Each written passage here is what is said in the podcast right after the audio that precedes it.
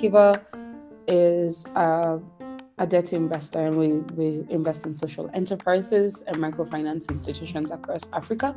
And this is in your uh, in your four major cities in, in Africa and your other cities.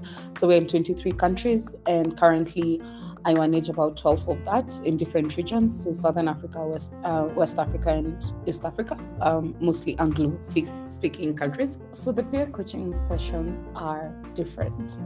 Often, um, in in a in a school setting you have your peers and you exchange notes on your next career stuff but when you're in um in a professional setting and like like for my current company uh, where I work right now, I've been remote throughout, so working from the house, whereby you really don't get to engage with people as much.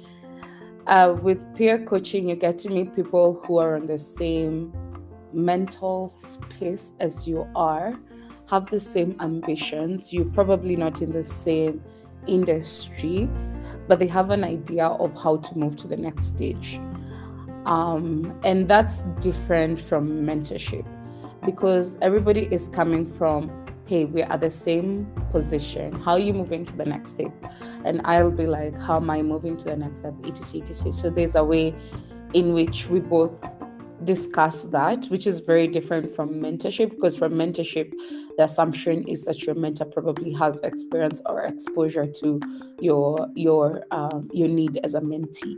Yeah, and then just getting a friend out of your your current cohort of friends is interesting. So I find that super powerful, um, especially right now with um, as as my personal experience being remote.